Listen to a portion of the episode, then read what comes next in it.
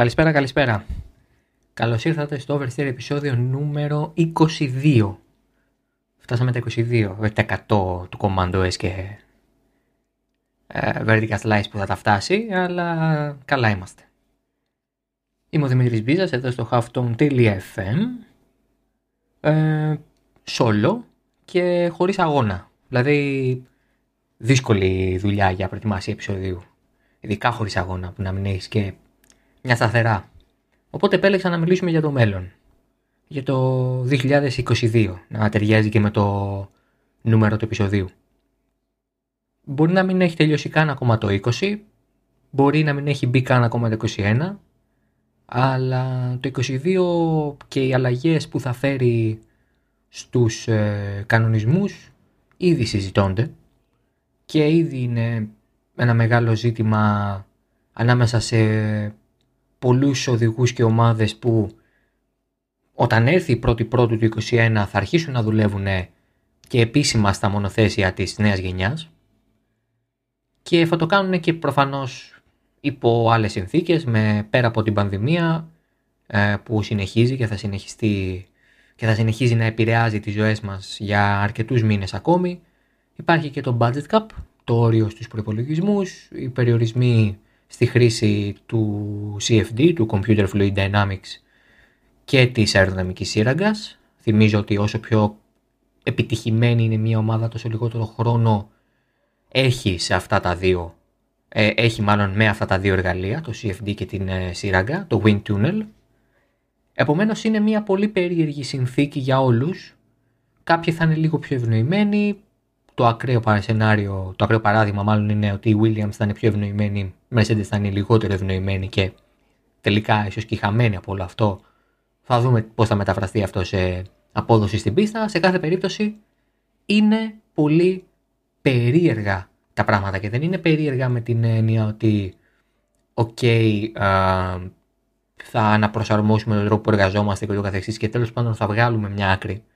Έχει να κάνει πάρα πολύ και με το ότι οι νέοι κανονισμοί δεν χαίρουν της ε, αποδοχής όλων, ούτε πιστεύουν ότι με τους νέους κανονισμούς θα αλλάξουν πάρα πολλά σε ό,τι έχει να κάνει με, την, ε, με το status quo, με την δυναμική που έχει κάθε ομάδα στο grid. Γνωρίζουμε σίγουρα ότι η νέα ομάδα δεν θα μπει πριν από το 2026, που θα αλλάξουν ε, οι κανονισμοί στους κινητήρες. όχι δραστικά, αλλά θα αλλάξουν αρκετά και ελπίζει η Φόρμουλα 1 να προσελκύσει και νέους κατασκευαστές. Αλλά μέχρι τότε κάτι πρέπει να κάνει το σπορ για να είναι βιώσιμο και να προσφέρει θέαμα. αφορμή για το θέμα του podcast στάθηκε μεταξύ άλλων και αυτό που είπε ο Verstappen σε δηλώσεις που έκανε πρόσφατα, οι οποίες δημοσιεύονται στο Autosport και θα έχω αφήσει το link κάτω στα notes του επεισοδίου με τη βοήθεια του αξιόλογου κύριου Μάνου Βέζου ε, ο οποίος στην ουσία λέει αυτό που όλοι σκέφτονται και αυτό που θεωρητικά θα πρέπει όλοι να έχουμε πλέον στο νου μας. Το 2022, οι κανονισμοί του 2022 δεν θα έχουν την επίδραση που είχαν παλιότερες αλλαγές κανονισμών που στην ουσία αφαιρούσαν όλα τα πλεονεκτήματα της πρώτης, της καλύτερης ομάδας και την άφηναν εκτός ή την έριχναν δεύτερη ή τρίτη δημιουργώντας στη θέση της μια άλλη παντοκρατορία.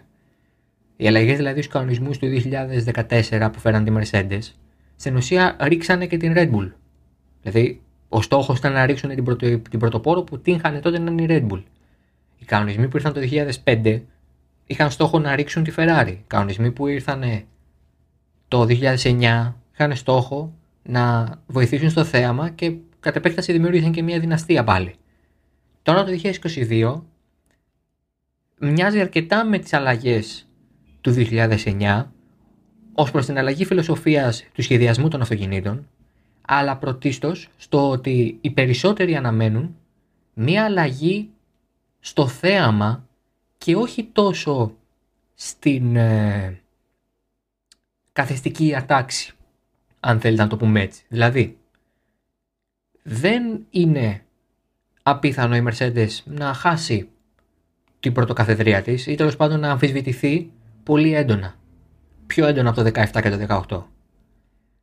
Αλλά δεν είναι αυτός ο πρωταρχικός σκοπός και φαίνεται και από το πώς έχουν δομηθεί όλα γύρω από τους τεχνικούς κανονισμούς γιατί το 22 φέρνει αλλαγές και στους αγωνιστικούς κανονισμούς και συνεπάγονται και οι οικονομικοί κανονισμοί που θα αλλάξουν από το 21 και θα συνεχιστούν και το 22. Άρα πλάι στα τεχνικά ζητήματα που επιμελήθηκε μεταξύ άλλων και ο Νικόλαος Τομπάζης ως επικεφαλής ε, μονοθεσίων, τεχνικός επικεφαλής των ε, μονοθεσίων της ε, ΦΙΑ, των πρωταθλημάτων μονοθεσίων της ΦΙΑ, ο Πατ Σίμονς, ο Ροπ Σμέντλεϊ.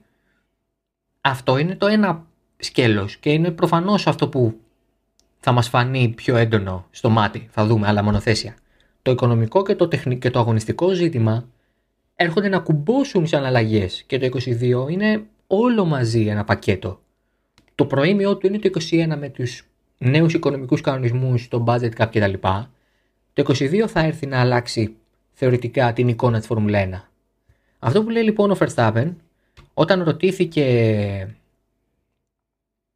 ε, ε, για τους νέους κανονισμούς, είπε ότι πιστεύει πως, ε, και τώρα αναφέρω ακριβώς τι είπε, πιστεύω πως αυτοί οι κανονισμοί είναι το αποτέλεσμα του ότι οι νέοι ιδιοκτήτες του σπορ, εννοώντας τη Liberty Media, άκουσαν τις ομάδες και τους οδηγούς. Ε, ακούν, καταλαβαίνουν ότι είναι πολύ δύσκολο να προσπεράσουμε. Ε, το προσπέρασμα δηλαδή είναι πολύ δύσκολο και γι' αυτό θέλουν πιο κλειστούς αγώνες. Ε, αναφέρει ως παράδειγμα το ότι δεν μπορείς να περάσεις ε, την προσπάθεια του να περάσεις τον Μπότα όταν εκείνος είχε τη ζημιά στην Ήμολα και ήταν 3 με 4 δέκατα πιο αργός ε, και πάλι δεν μπορούσε να προσπεράσει ο Verstappen ε, και τονίζει και πιο κάτω στις δηλώσεις του ότι χρειαζόμαστε πιο ε, ενδιαφέρον και πιο, πιο συναρπαστικούς αγώνες, πιο ενδιαφέροντες και πιο συναρπαστικούς αγώνες στη Φόρμουλα 1 με τους οδηγούς να είναι σε θέση να ακολουθούν ένα τον άλλον πολύ πιο κοντά ε, και όχι να βλέπουμε τις κατακτήριες να παίζουν το πιο σημαντικό ρόλο στο Σαββατοκύριακο όπως συμβαίνει τώρα. Αυτό είπε ο Max Verstappen και δεν έχει άδικο. Και διαγνώσει, δια, διαβλέπει αν θέλετε, με πολύ μεγάλη οξυδέρκεια την, το πνεύμα των αλλαγών και κάτι το οποίο θαρώ ότι όλοι έχουμε σκεφτεί, είτε δημοσιογράφοι είτε θεατές, αν το καλοσκεφτούμε, οι αλλαγές δεν έρχονται να βάλουν κάτι παραπάνω. Έρχονται να αφαιρέσουν. Όταν απλοποιείς, όταν βάζεις συγκεκριμένες παραμέτρους, καταρχάς αυτό που έχω συζητήσει με ανθρώπους μέσα από τις ομάδες είναι ότι αυτοί οι κανονισμοί είναι πάρα πολύ περιοριστικοί, ειδικά στον τομέα δηλαδή της αεροδυναμικής, είναι πάρα πολύ περιοριστικοί και αυτό που θα λέγαμε παραθυράκια και εκμετάλλευση κάποιων γκρίζων ζωνών στους κανονισμούς ε, είναι απίθανο να παίξουν ρόλο στο νέο rule set. Δεν θα προκύψει κάτι τέτοιο. Επομένως, πρώτα από αυτό και μόνο καταλαβαίνουμε ότι οι νέοι κανονισμοί θα φέρουν πολύ κλειστούς αγώνες. Δεν θα φέρουν μια ομάδα, δεν θα βοηθήσουν μια ομάδα να κάνει το κάτι διαφορετικό γιατί δεν θα τους επιτρέπεται. Δεν θα, δεν θα υπάρχει μέσα στους κανονισμούς κάτι που να τους το επιτρέπει. Και η ίδια η ΦΙΑ είπε ότι θα αστυνομεύσει πολύ πιο έντονα αυτά τα παραθυράκια που εκμεταλλεύονται οι τεχνικοί διευθυντές και οι αεροδυναμιστές και οι μηχανικοί. Δηλαδή το blown diffuser του Bron στην Bron GP δεν προκύπτει το double diffuser, συγγνώμη, δεν προκύπτει, δεν μπορεί να προκύψει στους νέους κανονισμούς. Δεν γίνεται. Δεν θα το επιτρέψει η Ομοσπονδία πρώτα απ' όλα.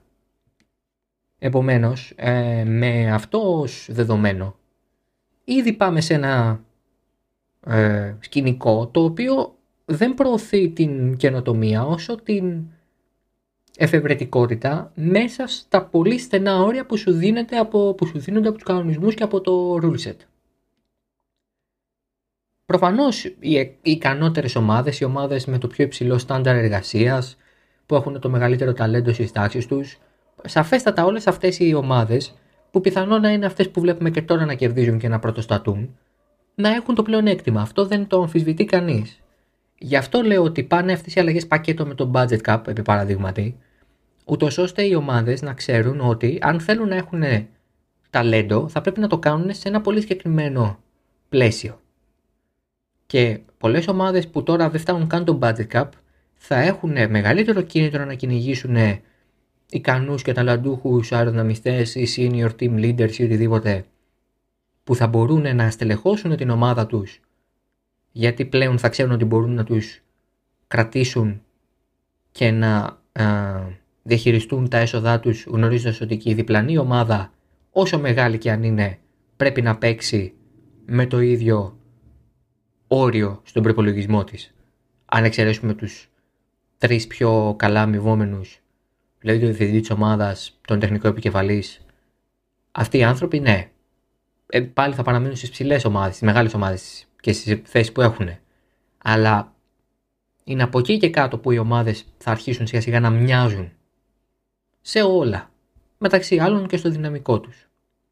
Επομένως, οι νέοι κανονισμοί, ξαναλέω, δεν έρχονται να αλλάξουν το grid. Θα δώσουν, και αυτός είναι ο στόχος, πιο, πιο ενδιαφέροντες, πιο κλειστούς, πιο συναρπαστικούς αγώνες. Αγώνες που όπως στη Μόντζα βλέπαμε, θυμίζω ότι στη Μόντζα, στην πίστα που το προσπέρασμα θα έπρεπε να είναι ε, σε κάθε γύρο 10 προσπεράσματα θα πρέπει να βλέπουμε. Βλέπουμε ότι με τα τωρινά μονοθέσια και με τον τρόπο που είναι σχεδιασμένα και με το βρώμικο αέρα που αφήνουν πίσω τους, πόσο κοντά έπρεπε να είναι ο οδηγός που ακολουθούσε για να έχει την ευκαιρία ακόμα και με τον DRS στη μεγάλη ευθεία να περάσει. Είναι τρομερό το ότι ακόμα και με αυτήν την πίστα, σε αυτή την πίστα και με τα πολύ πιο ε, λεπτά φτερά στα μονοθέσια να βλέπεις οδηγό που είναι σαφέστατα πιο γρήγορος να μην μπορεί να περάσει γιατί ο βρώμικος αέρας δημιουργεί ένα τείχος ανάμεσά τους ανάμεσα στους δύο οδηγούς. Άρα αυτό είναι που θα προσπαθήσει το νέο Rulesert να εξαλείψει. Αυτό είπανε και οι άνθρωποι της Liberty και της FIA στην παρουσίαση που κάνανε πέρυσι στο Austin αν θυμάστε, τέτοιες μέρες, Νοέμβρης ήταν, πριν από το Grand Prix των Ηνωμένων Πολιτειών που το Μπάζις Μπρον, Chase Carey, Pat Simmons βρεθήκανε σε ένα πάνελ με ένα έτσι μοντέλο, αν θυμάστε, μπροστά μονοθέσιου του 21. Τότε ήταν οι κανονισμοί του 21, μετατέθηκαν λόγω κορονοϊού. Και είδαμε αυτήν την εικόνα. Και είναι φοβερό ότι είδαμε αυτή την εικόνα και ήταν τόσο ευθύς και λέγανε ότι στόχος μας είναι πιο κλειστοί αγώνες, πιο ενδιαφέροντες αγώνες. Δεν συνηθίζεται να είναι τόσο ειλικρινής η FIA και η Φόρμουλα 1 με τις αλλαγές που κάνει, ακόμα και αν γνωρίζει ότι τέλος πάντων το κάνει για να χάσει την πρωτοκαθεδρία του ο κυρίαρχος. Τώρα ξέρει ότι δεν το κάνει γι' αυτό και το εξηγήσει με τον τρόπο της και το καταλαβαίνουν και οι ομάδες και οι οδηγοί. Νομίζω καιρός να το καταλάβουμε και εμείς. Γι' αυτό οι Mercedes και ο Hamilton μπορεί να ανανεώσουν για το 21 με μια οψιόν για το 22. Λέω ένα σενάριο. Γιατί μην ξεχνάτε το Hamilton είναι και 35 στα 36. Οπότε, ακόμα και αυτό να συμβεί, και αυτό το σενάριο δηλαδή να, να ισχύσει, ο Hamilton δεν είναι ότι δεν θα μείνει το 22 γιατί πιστεύει ότι η Mercedes θα χάσει. Είναι ο ίδιος τι θα θέλει να κάνει. Ο ίδιος πώς θα νιώθει σαν άνθρωπος, σαν οδηγός, σαν αθλητής. Σε τι κατάσταση θα βρίσκεται αν ήμουν ο Χάμιλτον, θα νιώθα πολύ σίγουρος για την συνέχεια της Mercedes στους νέους κανονισμούς. Με ή χωρίς Wolf. Ακόμα και έτσι δηλαδή, με ή χωρίς Wolf. Γιατί είναι οργανισμός τέτοιος που θα μου ενέπνε ας πούμε μια μεγαλύτερη σιγουριά επ' αυτού. Και επειδή οι κανονισμοί είναι σαφές ότι δεν έρχονται να σπάσουν το σερί της Mercedes ή όποιας ήταν στη θέση της Mercedes, μην ξεχνάμε. ε, ότι οι κανονισμοί δεν έχουν. Ε, η Φόρμουλα 1 δεν θέλει να χάσει ο πρώτος, όποιος. Ε, μάλλον επειδή είναι ο κάποιος συγκεκριμένος, θέλει να σταματήσει να χάνει, θέλει να σταματήσει να κερδίζει, συγγνώμη, ο πρώτος, απλά γιατί συνεχίζει να κερδίζει και να σπάει νεύρα στους υπόλοιπους και σε μια μεγάλη μερίδα των θεατών που δεν υποστηρίζουν την ομάδα ή τον οδηγό που κερδίζει. Είναι και αυτό το κομμάτι μέσα στην κουβέντα. Πόσο ελκυστικό είναι το προϊόν σου και οι Αμερικανοί το γνωρίζουν πολύ καλά αυτό. Αλλά φαίνεται ότι το Rules του 22 είναι δομημένο καλύτερα από, το, από κανένα άλλο, από οποιοδήποτε άλλο στην ιστορία της Φόρμουλα 1. Και είναι δομημένο, επιμένω, στο ε, κομμάτι της, του θεάματος. Είναι γύρω, ο στόχος του είναι και επικεντρώνεται στο κομμάτι του θεάματος, στο κομμάτι της, του close racing, του exciting racing, του ε, απρόβλεπτου, της, ε, των πολλών διαφορετικών νικητών αν θέλετε. Ε, αυτό, αυτό είναι, αυτός είναι ο στόχος. Ε, τώρα, αν θα πετύχει αυτό το πλάνο, είναι κάτι το οποίο πιστεύω θα αρχίσουμε να καταλαβαίνουμε όταν οι ομάδες θα αρχίσουν να δουλεύουν πραγματικά πάνω στα μονοθέσια της νέας γενιάς. Αυτό ξαναλέω θα γίνει από 1η Γενάρη του 2021, σε ένα μήνα και κάτι. Υπό αυτήν την έννοια είναι σαφές ότι μόνο τότε και οι ίδιες θα ξέρουν να πούν με μια περισσότερη σιγουριά τι βλέπουν. Επιμένω πως σε προσωπικές συζητήσεις που έχω κάνει με ανθρώπους μέσα από ομάδες που είναι αεροδυναμιστές, που είναι μηχανικοί, που είναι άνθρωποι που εργάζονται μέσα σε αυτό το τομέα, η εικόνα που λαμβάνω είναι ότι ενδιαφέρον αλλά περιοριστικό. Αλλά πάμε σε μια, μια ας πούμε τύπης spec series λογική ότι όλοι θα μοιάζουν με όλους άρα γι' αυτό θα είναι και πιο εύκολο το προσπέρασμα κτλ. Μένει να το δούμε στην πράξη. Εικάζω ότι δεν θα πέσουν έξω σε αυτά που μου έχουν πει και σε αυτά που σκέφτονται. Νομίζω φαίνεται και από το πώς εκφράζονται οι κανονισμοί. Δηλαδή, ας πάει κάποιος στο site της FIA ε, και θα βρει τα PDF με τους κανονισμούς. Είναι διαυγείς οι άνθρωποι, δεν έχουν κάτι να κρύψουν. Άλλωστε, κάθε δημοσιογράφος που σέβεται τον εαυτό του πρέπει να έχει διαβάσει τους κανονισμούς α, της χρονιάς ή της επόμενης ή της τωρινής για να ξέρει τι γίνεται στο σπορ. Ναι, οι κανονισμοί βγάζουν μια... Έχουν, μια, έχουν, έχουν ένα ύφος, αν θέλετε, που πραγματικά που δεν, δεν αφήνει απορίες, να το πω έτσι. Δεν αφήνει τίποτα στην τύχη. Και είναι αυτό που θέλει να γλιτώσει η FIA ε, και η Liberty Media.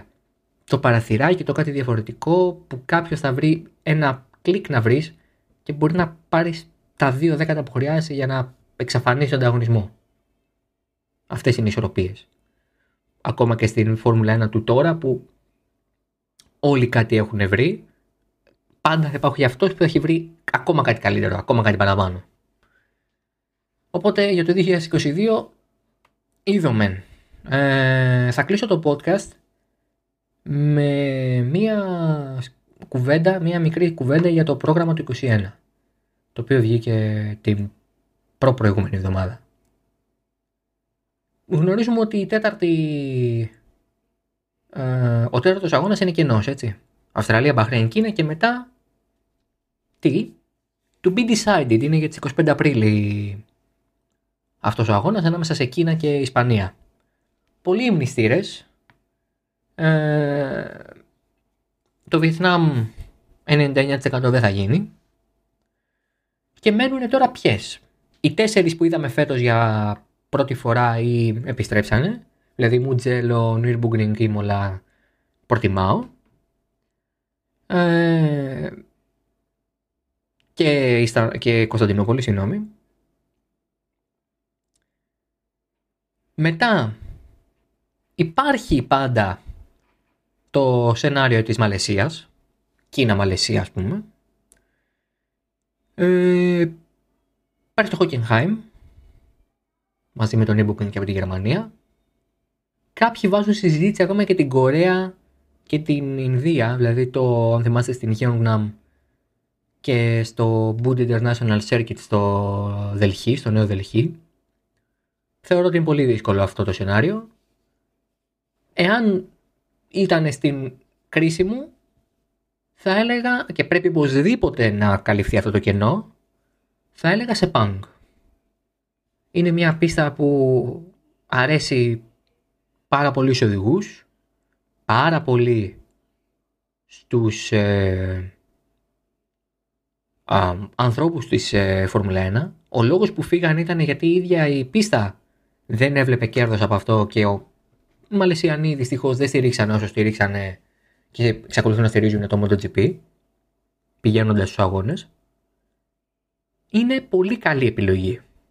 Όσο και αν μ' άρεσε το προτιμάω και άρεσε και στους οδηγούς πάρα πολύ, το Mugello πιστεύω δεν υπάρχει σαν συζήτηση πραγματικά, ή όλα το ίδιο.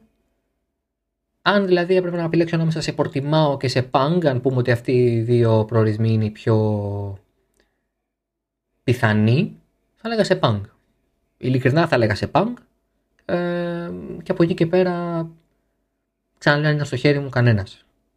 23 αγώνες είναι πάρα πολύ. Είναι ένα πολύ μεγάλο πολύ, πολύ μεγάλος ο όγκος δουλειάς και προσπάθειας και κόπου και ταξιδιών και κόπωσης που θα πρέπει να περάσουν όχι οι οδηγοί τόσο που έχουν του προσωπικούς τους μασέρ και φυσιοθεραπευτές και την καλύτερη πιθανή μεταχείριση. Αλλά για αυτούς του μηχανικούς και αυτούς τους ανθρώπους που δουλεύουν και ταξιδεύουν και παίρνουν τις οικογένειές τους και, και, και δεν, όσα χρήματα και να δώσεις. Δεν 23 αγώνες από τα 52 Σαββατοκυριακά. Για σκεφτείτε το. Στο τέλος τέλος και εμείς που γράφουμε για Φόρμουλα 1 θα πάθουμε υπερκόπωση. Αυτά για το Oversteer επεισόδιο 22. Τα λέμε την επόμενη εβδομάδα. Ε, να πω σε αυτό το σημείο ότι έχουμε αρχίσει και γράφουμε και κάποια bonus επεισόδια ε, στα αγγλικά με ξένους ε, καλεσμένους. Ήδη έχουμε γράψει το πρώτο, αναμένεται να γράψουμε και άλλα ε, δύο. Θα μπουν σαν bonus επεισόδια αυτά εκτός από την γραμμή αν θέλετε των ε, κανονικών κάθε τρίτη podcast. Θα είναι ε, επιπλέον. Ε, οπότε αναμείνατε και για αυτά και φυσικά ακούτε halftone.fm σε Spotify, Google Podcast, Apple Podcast.